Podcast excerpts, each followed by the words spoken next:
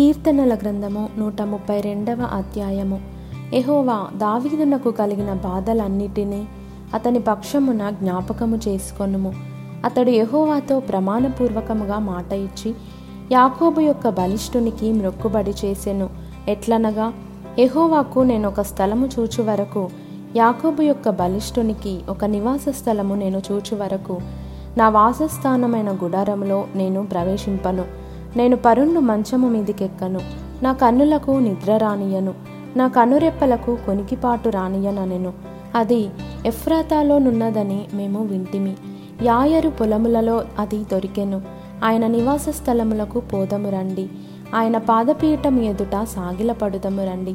యెహోవా, లెమ్ము, నీ బలసూచకమైన మందసముతో కూడా రమ్ము. నీ విశ్రాంతి స్థలములో ప్రవేశింపుము. నీ యాజకులు నీతిని వస్త్రము వలె ధరించుకొందురుగాక, నీ భక్తులు ఉత్సాహగానము చేయుదురుగాక. నీ సేవకుడైన దావీదు నిమిత్తము నీ అభిషిక్తునికి విముఖుడవై ఉండకుము. నీ గర్భఫలమును నీ రాజ్యము మీద నేను నియమింతును. నీ కుమారులు నా నిబంధనను గైకొనిన ఎడల, నేను వారికి బోధించు నా శాసనమును వారు అనుసరించిన ఎడల, వారి కుమారులు కూడా నీ సింహాసనము మీద నిత్యము కూర్చుందురని యెహోవా సత్యప్రమాణము దావీదుతో చేసెను. ఆయన మాట తప్పనివాడు.